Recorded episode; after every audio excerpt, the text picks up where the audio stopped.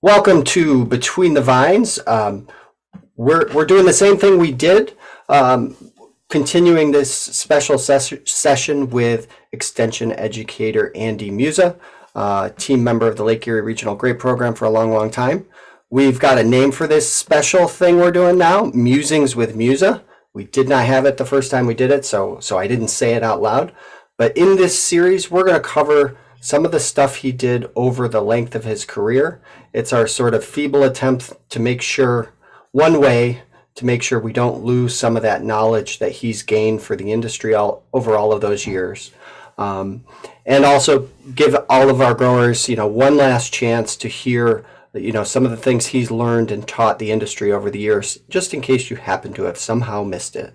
Um, I know you had 30 years of opportunities, but um, we want to make sure everybody gets one more chance before he uh, before he's um, off to doing better and more exciting things.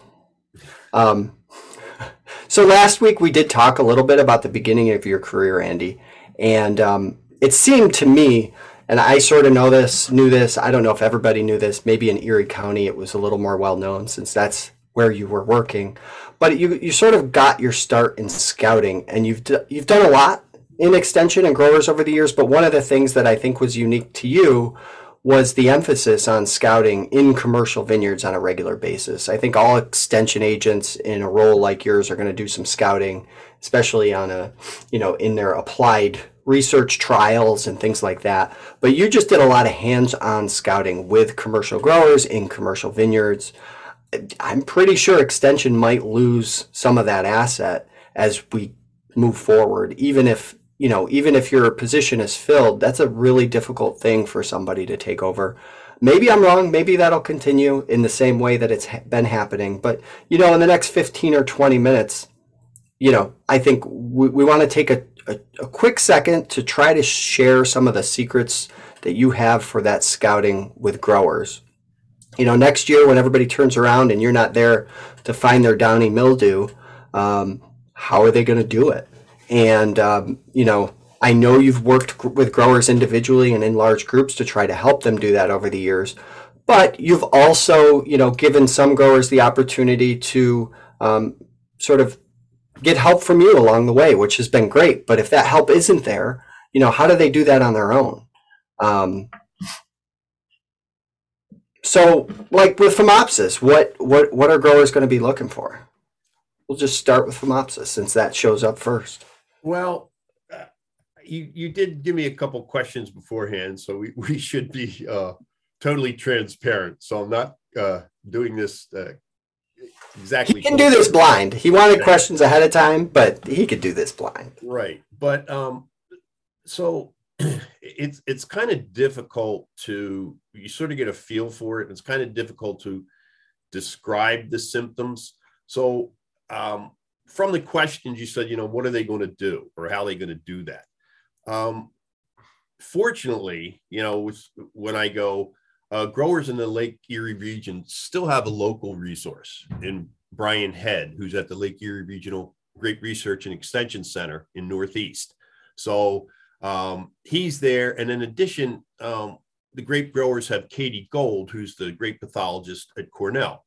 So between both Bryan and Katie, they're they're going to be excellent resources that can assist grape growers with their disease problems. So it's not like you know, boom, what do we do? We have no one here to talk about diseases or help us. Um, you have some great resources that will be there in Bryan and Katie. Um, and the other thing is there's there's a lot of diseases that occur on, on grapes in the United States and in um, and in um, throughout the world. Uh, so there are numerous resources that are available, which you know we can provide the growers, or we have, um, or you can go online. We have resources there. Um, the most comprehensive resource is probably the um, compendium of grape diseases, disorders, and pests. Uh, that's published by uh, uh, American Pathological Society. That's an excellent resource. That that guidebook provides information on identification and management of grape diseases. Um, it has a, ton of color photos uh, with symptoms of the diseases. So it's an excellent resource. Uh, some portions of it get a little technical, but it, it's a really good resources. Um, but grape growers uh, should at least uh, learn to identify the, the most common diseases, okay, um, in their region.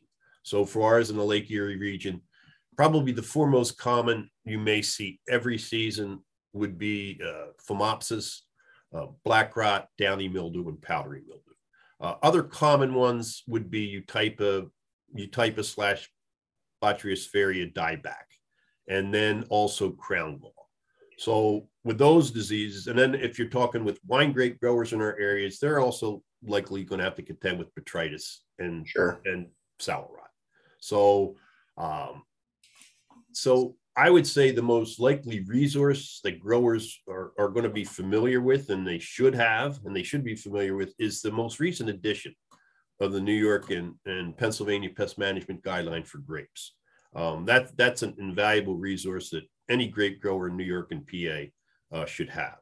Um, and there's chapters on you know pesticide information, insect disease, weed management, uh, pest management schedules for the different diseases, insects and weeds, and and a chapter on sprayer technology.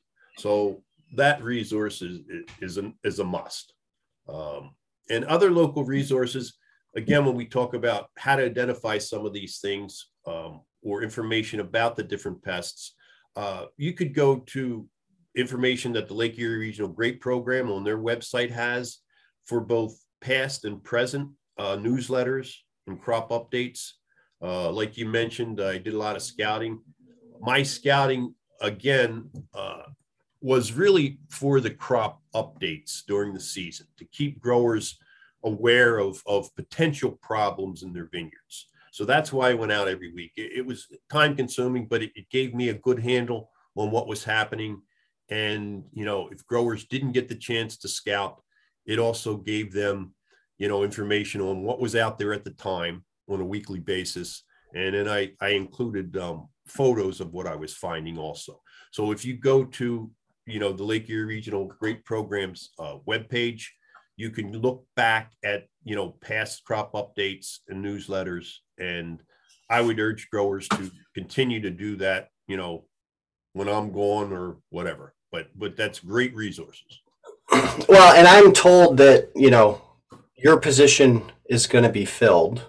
Um, at least that's what I've been told, and we're also, you know, there's also some rumblings of some IPM resources being made available to our grape growers as well. So I don't, I, I'm hopeful, and I don't think that there's going to be a complete void of knowledge in the area. Um, but there certainly might be a temporary one as uh, as you as you retire because these things always take time even if even if everybody the university the industry is behind uh, refilling a position or restructuring a position and providing resources in some way um, it, it always takes time so so in that interim i think we will also as a team be curating some of those older articles throughout the growing season this year uh, so that the relevant ones are are just you know at the top of the feed in the current newsletter or crop update, not the bottom. Now it's not going to give you that that real time scouting update that you used to get, and we certainly won't get anything like that um, at first. But hopefully in the future, say in 2023, um, we will. And if it happens before that, great. But uh, in the meantime, we're, we'll be hands on with you. And uh, you know, Andy's pointed out some excellent resources to help you out with it, but you know, you may have to do a little bit more scouting on your own if you want to make sure you get excellent control of these major diseases, even in Concord. I, you know, you've talked a little bit about wine grapes. I didn't even mention um, botrytis in the questions I sent you because I think and I hope that if you're growing things like vinifera, um, you've got a pretty good handle on scouting. Uh, Maybe not. Um, I could be wrong, but but I mean, uh, you you can't spray your way out of a problem in vinifera the same way you can with Concord. Like with a really good spray program, uh, sometimes when you scout Concord, you don't see a whole lot. Um, you know, I I don't see black rot very often, and and I didn't for years until last year. Um, I just I, and I mean I know it's out there, but it's not out there in a way that was economically meaningful. And if you walk fast enough, you really see none. Um, that's probably not the case in vinifera, and it always makes sense to do very regular scouting in vinifera in a way that's not that it doesn't make sense in Concord, but but you might not go broke. um, and in vinifera, you probably will. Well, that, so that brings up a really good point as to, um, especially with diseases, varietal susceptibility. I mean, we are fortunate with with Concord in, you know, uh, that variety and not being as susceptible to, you know, a lot of these diseases like the like the vinifera are, or or at least to the extent the vinifera are. I mean, um, you know, you look at vinifera and any of those diseases and many more, um, they're susceptible to. Right. So, you know, but you would hope that the wine grape growers uh, are really up on that. But, you know, our Concord growers should be too. And, and this is a good, good uh, point that if they haven't done this with, say, me retiring, um, that they really should have a handle um, it's their operation, it's their business on on what the different diseases and insects and weeds look like. So they should be out there routinely scouting. Yes. So you know, I would say at least on a weekly basis. You know, um, I know it's difficult to do that, but get out there as much as you can, and it, it really does pay. And you don't have to. You know, a lot of times uh, when you see these pest management programs. Uh, from a from a standpoint they'll say okay you have to you have to count this many leaves this many clusters this and that you know as you're out there scouting you you sort of get it you know a feel for it so a grower doesn't necessarily have to go out and you know that would be ideal if they did but we know they're not going to do it a lot of times most times so you know but you get a feel for it when you're out there as to you know oh this looks like more than i usually see you know, and and as long as you're out there and have a handle on it, you know, that's better than nothing. Right. So um, yeah, and I don't know if, if anybody misinterpreted what I was saying as a like, hey, you can get away with not scouting in Concord. That's that's not where I was going at all. Right. Um, but just that scouting is a little more complicated in Concord in that the benefits really require you to to sort of get a feel for how bad the situation is and react appropriately, as opposed to, you know, vinifera, where if you don't scout, you know, vignoles is a great example. A lot of times vignoles get scouted every day during harvest because you're waiting for that moment before, right before everything blows up and you lose the whole crop and you want to keep them on the vine until right before that moment. And Concord doesn't go through anything that is that dramatic. I mean, yes, you can have disasters with black rot, but you have numerous opportunities to go out and scout and see that progression most of the time, as long as you have a reasonable spray program.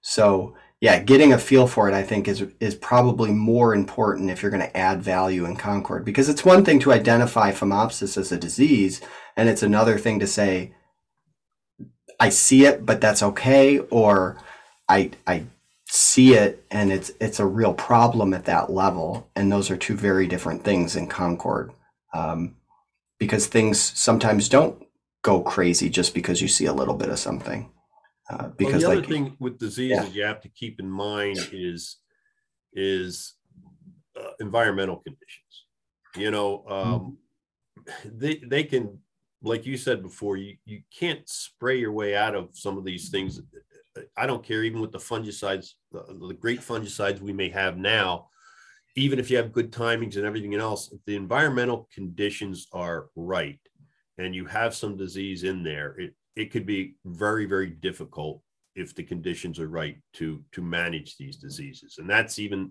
in a good program.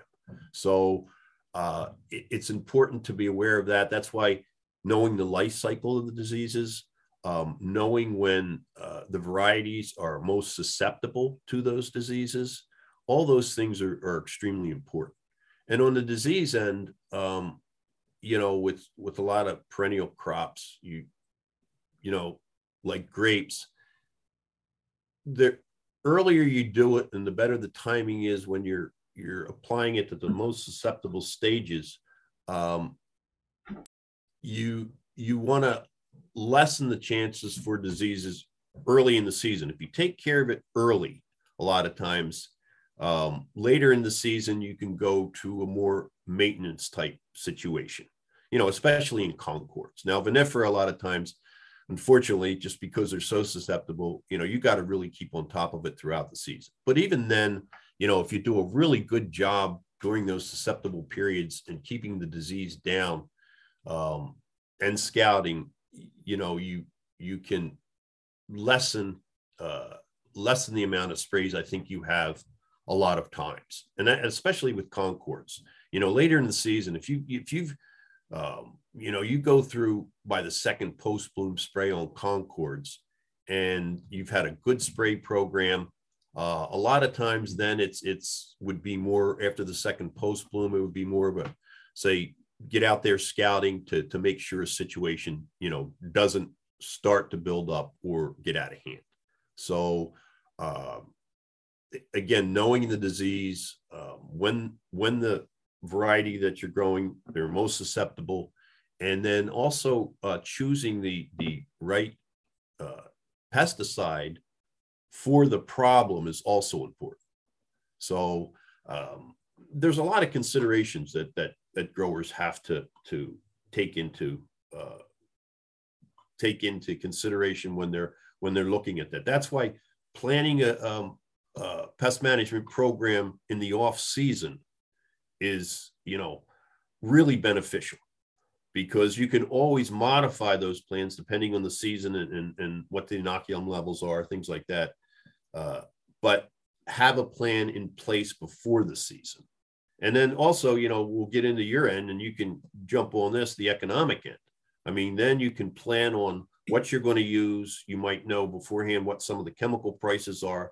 I mean, yeah, I mean, I think if you look maybe at a period a little bit earlier in my career, I think that was like a big urging. Like you should plan ahead. You should get the foundations of a good spray program.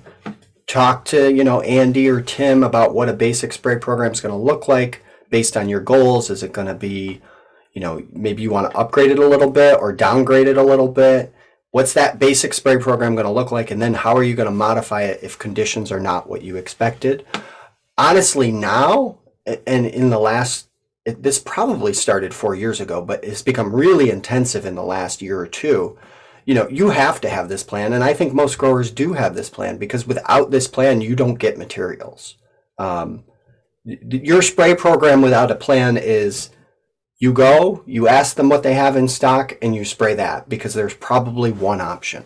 And then you get to a point at some point in the season where you have to decide, you know, to sort of violate what you should be doing with resistance management or even just straight up violate the label because that those are the only materials that are left that, that are available to you. Um, this is what happens now when you don't have a plan there there just is not the availability of product in real time anymore. So I, I actually think growers have probably figured that out for the most part and, and a basic foundation is there for them to develop a plan. Um, but yeah, I mean, we've always, there, there's always advantages to coming up with that basic plan ahead of time. And now it's just, it's just almost mandatory. And the other thing that, you know, uh, when Tim Weigle was on, uh, also, Tim talked about a lot. I did. Really, everybody on the team is, you know, the record keeping. When we talk about that, so you know, I wouldn't look at you know insect disease or weed management on a yearly basis. Um, look at it as a, a continual basis. Um, in other words, build a history. Have the maps. Have your vineyard maps when you're scouting. You know, uh, mark down on those maps okay these areas these are the pests this is when i scouted and and build a historical basis because then you can go back when you are planning you know for the season. Look at that map and what problems were were there. And then you know you might have some blocks that had you know very little powdery mildew or whatever. Other blocks might have you know been a lot more or you might have black rot in one area. Well then you can concentrate especially if, you know as we get into the season and, and times are you know especially early spring summer um, you know you're trying to get everything done well if you then know say a certain block has you know, this disease and you have to get to it. Well, it's better knowing that, especially if the weather conditions aren't right. And okay, I'll spray this block, but I might be able to, you know, wait a little bit on this one because, you know, that block didn't have the inoculum levels that other blocks did.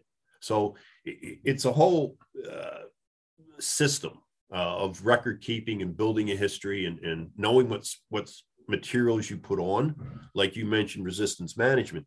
You know, you got to know too. Just because you spray doesn't mean you have control. You know, of the problem.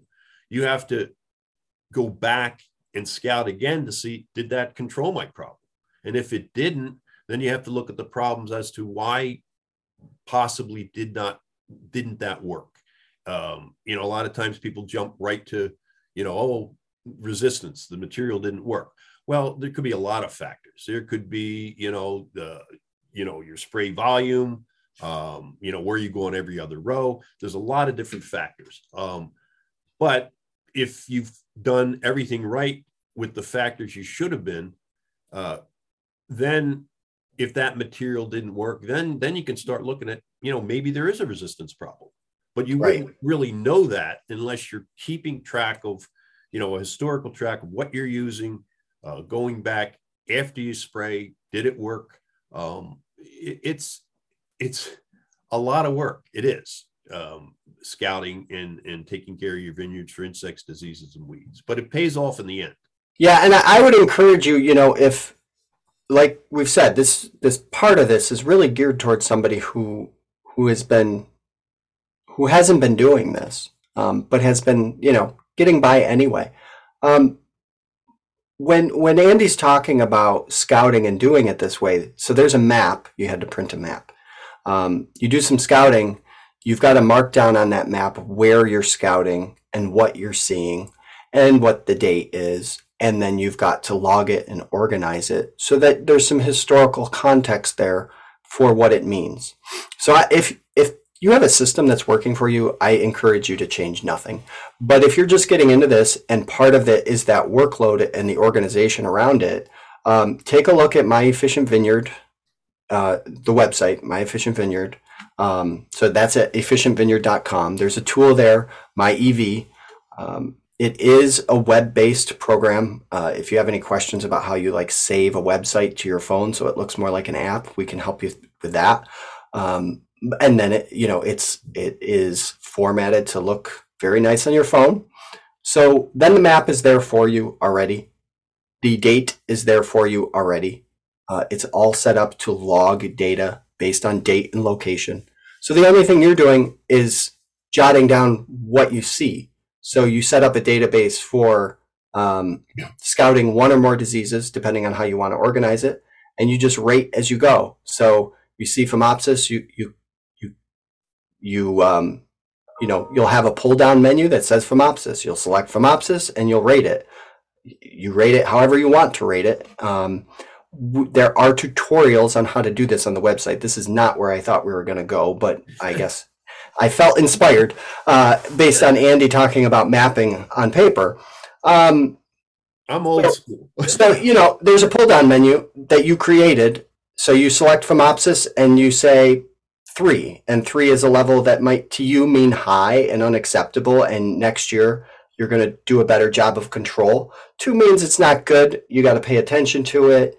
Um, but you know, you'll keep doing what you've been doing and one means it looks great and you'll probably keep doing what you've been doing and maybe zero means i don't know this four ebdcs i'm putting on pre-bloom maybe it's a little excessive and i should scale back for a year or two and keep scouting um, or you know you want to rate it some other way you can rate it some other way but the point is the only thing you're jotting down there is the data and the um, the and the rating. And so the rest of it, the organization and the context is automatic for each data point. And that's the real advantage of converting to something that's tech based, even if you're sort of anti tech. Um, I think anybody who can send 15 text messages a day can handle an app like this very easily. It is not the same as some other apps that will probably take you, you know, eight to 40 hours to really become masterful in. Uh, it is designed to be a little bit easier than that. It can't do everything that those other pieces of technology can do. Um, that's not the point. The point is to make it a little more accessible.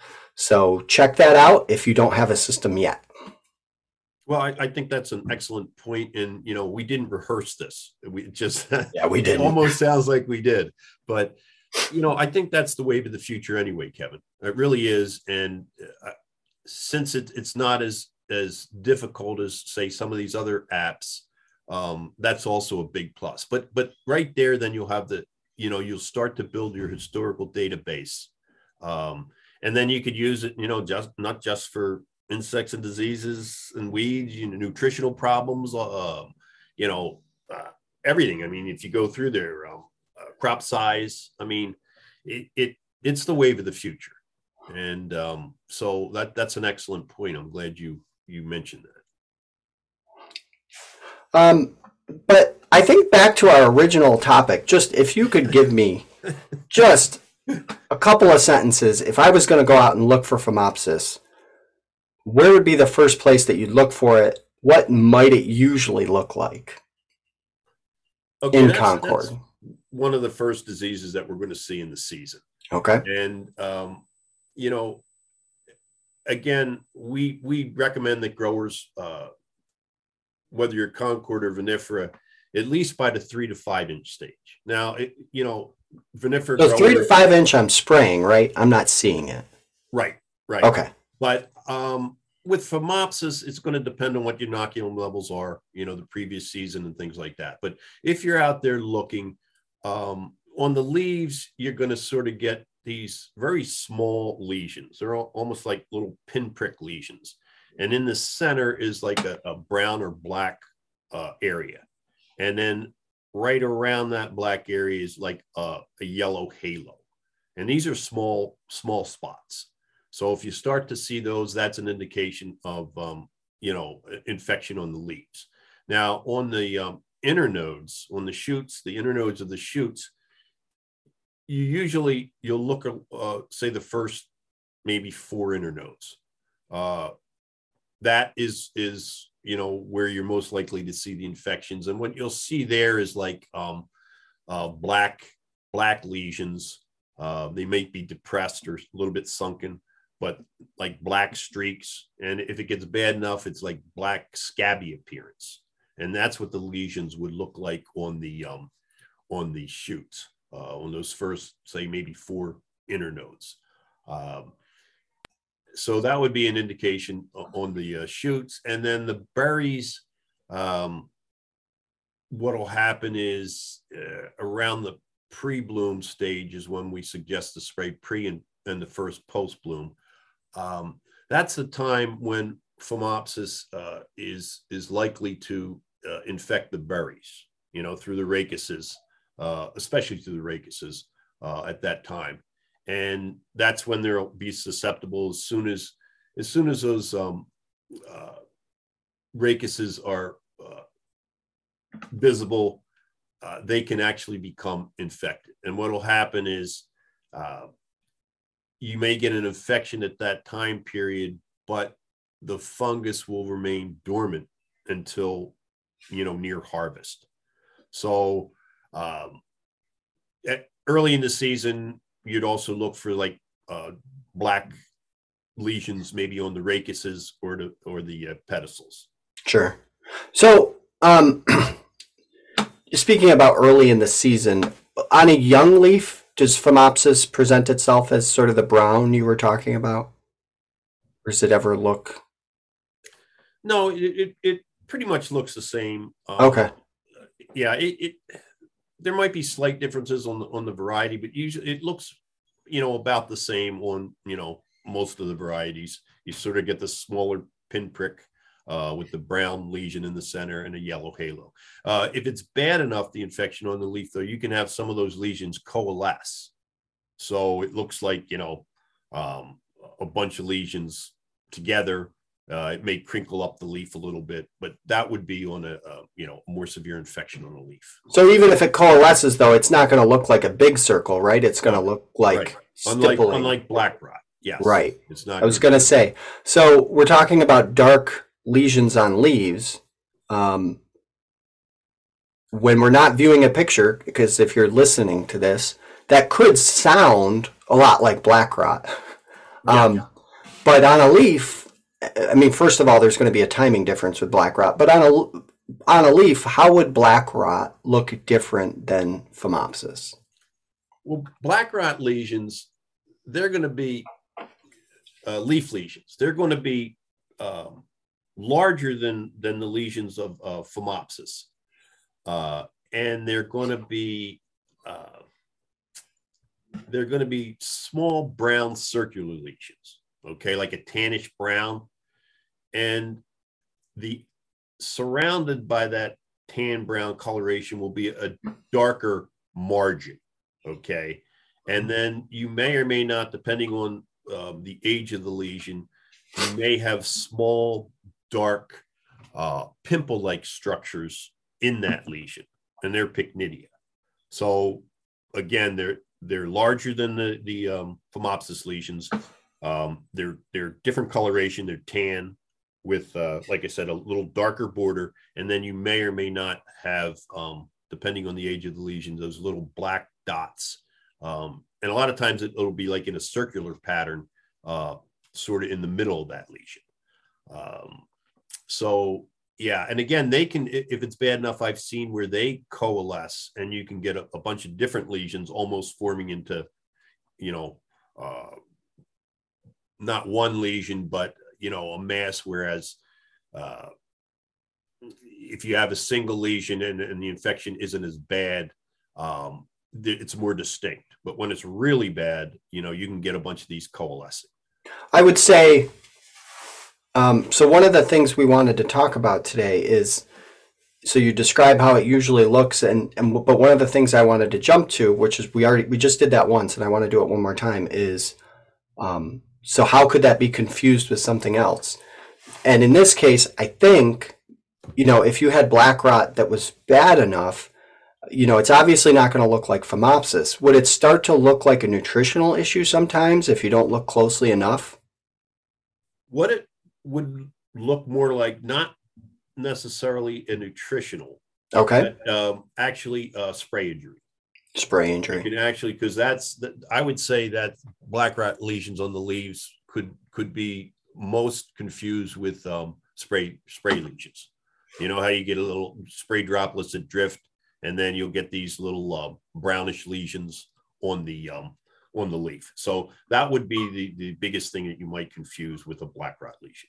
The other the other thing to consider is, um, say with black rot, is you know where is it occurring, and mm-hmm. this disease a lot of times. Um, first places most likely to see it is say uh, border rows where you have maybe woods or a shaded area you know near that near that uh, row where um, say your you moisture levels will last longer during the day you know if the sun doesn't dry that out. So um, border areas um, uh, low low lying areas uh, in your vineyard uh, that would that would maybe um, hold the moisture more. Uh, and then also uh, look at at the trellis. As you're um, even even before the the buds break and you get into the season if you're out there trimming you know, if you've had black rot, you'll see, you know, the rachis, you'll see the mummies that are hanging. And if you're seeing that, mummies um, still hanging on those clusters, which are hanging in the trellis, then, you know, that's, that's a, a prime indication that you're going to have problems uh, with black rot in that area. So depending on, on where you're looking at, but if you're scouting, I would for for any of these diseases, you know, you have a have a scouting protocol. But if you can't get to all the areas, say, you know, the outside of the vineyard and the inn, concentrate, say, maybe first on your border areas, low lying areas, things like that, that will maybe um, areas that any areas that are shaded uh, longer in the day that that the foliage might not dry off as quick. Um, so I think with Phomopsis, I don't know if we mentioned this, and I hate to go back, but just very briefly, if you were going to look for phomopsis, um, and and things were pretty clean, where would you first look? Would that be on the cane or the leaf or somewhere else? No, that would be on the cane. On the cane. Uh, the leaf Okay. lesions, leaf lesions, um, you you don't really worry about that um, during the season as like you would black rot. Black rot, you know, if you get those leaf lesions, they'll continue throughout the season to- release spores. So you get you know secondary uh, infection cycles, things like that. Phomopsis uh, infections on the leaves don't do that. But but what that is is an indication of that phomopsis is there. And if you have a lot of leaves with those, it's an indicator that, hey, I, I may have uh, higher inoculum levels of phomopsis. But you don't worry about the leaves as far as um, for that season continuing the disease cycle. And- So like like you said, you'd look on the um, you look on the canes. So black rot, I would say I can I can say pretty confidently, most of our growers that scout look at the cluster first for black rot. Right. Is that where you is that where you would look as well? Um, again, depending on, you know, if I'm out there early in the season, a lot of times in areas again that had high inoculum levels, and this is not like, you know, most vineyards, but high inoculum levels, um, you'll find it on the leaves. Uh, you could find on the leaves early in the season, you know, before you start to see the, the, um, uh, on the berries. So Okay. again, depending on the inoculum levels, you would look to see and if you're starting to see those those leaf lesions that early you you know you you better you know be prepared to to spray for black rot. But the other thing is if you're seeing those leaf lesions that early then you look to see uh, if there's black rot uh, mummies in the trellis. Because what will happen is it could it'll overwinter in those mummies in the trellis. Then when the conditions are right, the spores will will um, will be evicted from those mummies, and then they'll land on leaves, say closer to where those um, uh, mummies are. So, uh, and you're and- and a lot of times, if you're finding the lesions on the leaves, look around and closely in the trellis. You're probably also going to find out that there's either mummies in that trellis or you have cane lesions from the previous season. Um, and that's where those infections came from.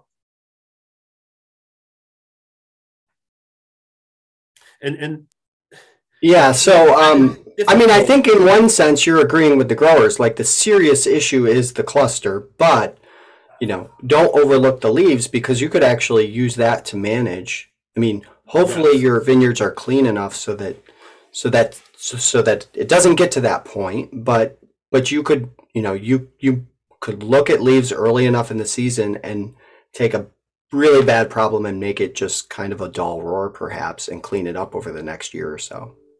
Right, right. and, and you know save your crop for sure. Um And, and then again, it, it can also be an indicator if you're seeing those leaf lesions earlier before that immediate pre-bloom spraying, where we say that should be, you know, the immediate pre and post are critical times for uh, con- uh, managing black rot on the clusters. If you're seeing those leaf lesions that early, you you darn well better, you know, be prepared to keep your immediate pre and post bloom sprays tight. You know, within ten days to 14 at the latest. Um, so so you see these good indicator. yeah i mean i guess let's pretend you see them um and you react and you spray a material for black rot at that time of year in a concord maybe it's ebdc or something like that does that change what things are looking like What do you What do you mean by that? So, are you still going to see sort of a brown, rusty, yellowish brown circle with pycnidia On the leaves? on it? Yeah. If if you if you effectively kill that black rot, will will it look the same or will it look different? No, it really doesn't. You know, it, it, it probably what will happen is you you won't you know see more of those um, lesions um, on that leaf or other leaves. Uh, you'll stop the progression. as long as you have good coverage and everything else. But it's not going to, you're not really going to be able to tell um, unless you might have some situations where it sort of that lesion might dry out. But I I wouldn't say that that you would necessarily see a distinct difference even though you sprayed. Now, sometimes on the um, on the clusters, I have seen where uh, you'll see a black rot infection that was actually stopped. In other words, instead of progressing to where you get that um, chocolate brown coloration on the berry, and then it progresses to then the, you'll see raisin, the, yeah, right. Then the raisin and the um, I have seen where growers have sprayed, and you just see like a uh, you'll see where that that lesion has actually stopped and it hasn't progressed any further. So um, in that case, you know, the growers have probably used a back action fungicide uh, and, and that actually stopped the progression of the disease so that the whole berry wasn't lost. So I have seen that. Yeah, I would say that's not a, um, trying to think of one of the things that that's been confused with, probably a couple different things, but, but that's not, um, insect damage. Like that's not a sting from a berry moth or anything. Uh, you would see a sting if it was a sting. It, it, it but it is round. So, um, it, it can be black rot if you don't look closely enough. And probably like what Andy said earlier, um, sort of to alleviate some of that confusion is I think your database of what you've been fighting usually will tell you um, that you need to take a closer look to, to identify what it is. Um, although, you know, border rows next to woods, it could be either one. So sometimes you just need to look really close. Yeah. And, that's why that's why it is important that growers use these resources um, and, you know before they go out in the vineyard and yep. and look at you know what the symptoms look like so that when you go into the vineyard you have a much better idea and if you don't know then then um you know let somebody on the lake erie regional team know you know yep. take a picture and send it um you know like i said uh, disease wise uh, you know Bryan or, or Katie, you know, you could send pictures to. So, uh, but but educate yourself first on what those symptoms look like uh, with the color photographs. Then you'll have a better idea when you go into the vineyard. And, and this is a, this is difficult to on a podcast to describe. well, I you know I don't think we're gonna tr- we're gonna really be able to accomplish educating growers on the difference, the exact differences in quickly identifying, say, uh, a black rot lesion that was stopped by a back action spray material and a situation that is just a grape berry moth sting. Um, in in the case where they might look familiar under cer- or look similar under certain conditions, um, but I think it's just I think what I have seen is as sort of the you know sometimes people come to me with these questions and i'm not really the right person to come to mm-hmm. um, is these are the things that are not necessarily mistakes but confusion that that happen on uh, you know more than once i've seen something like this where it, it's been misidentified in one direction or the other so if you take a look at something and you're not and you you know, hopefully a podcast like this, you, you, it will allow you to question yourself and you'll take another look. And well, with those resources, whether it's it's the Lake Erie Regional Grape Program team members, or it's the compendium of diseases, or it's uh, some of the online website based tools, I think you'll be able to get there pretty easily, eventually on your own, but certainly with the help of an expert, you'll be able to get there. And then all of a sudden, these things that might be a little bit confusing seem like second nature to you as a grower. Well, and the other thing is too, you know, you have to look at, you know, more than one. So if you have a symptom, symptoms aren't, you know, there's classical symptoms that, but, you know, even with the individual diseases, depending on what variety it is, depending on the time of season that the infection took place, there are differences uh, in, in what they may look like. So, you know, as you're going through, if you, like you said, for berry moth, if you're seeing one or two holes in a berry, uh, okay, what is this? But you know, keep looking at those clusters, and you know, if there's a lot of these berries, um, if you break them open, there's a worm. There's there's a lot of different ways that you know uh, you can can look at this and, and get down to the answer as to what it was. Yeah, I would say for the most part, if the disease is very severe, it gets a lot less confusing. Or the insect damage is very severe, it gets a lot less confusing. Yes. The only exception I can think of is that one year where Phomopsis was so bad.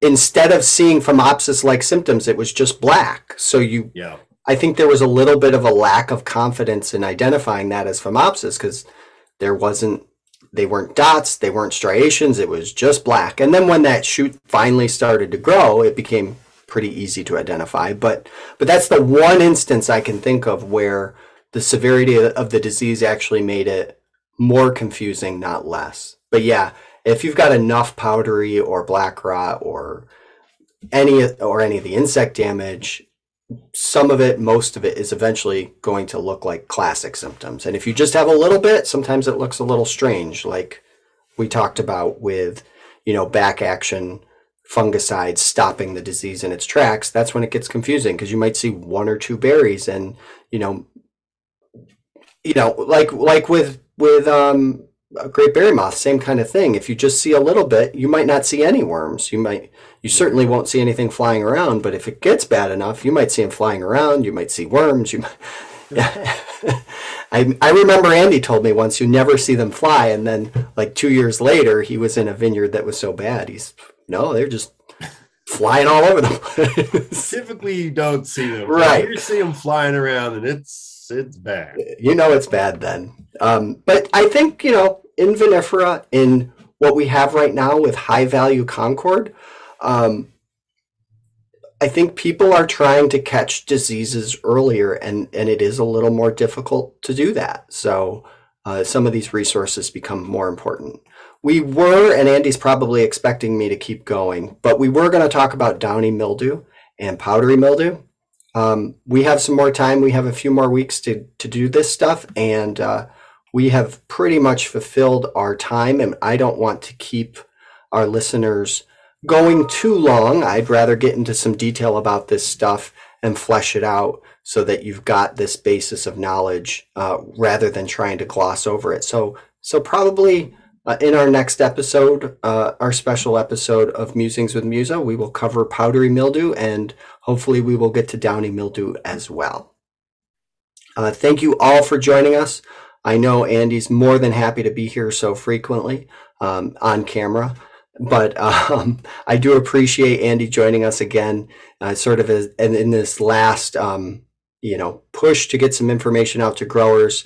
A lot of people like to retire in place, and I knew Andy wouldn't do that, and he, I could guilt him into doing extra work all the time. He's always been great at that. So um, I do appreciate him joining us, and thank you to our listeners. And we will be back next week with more.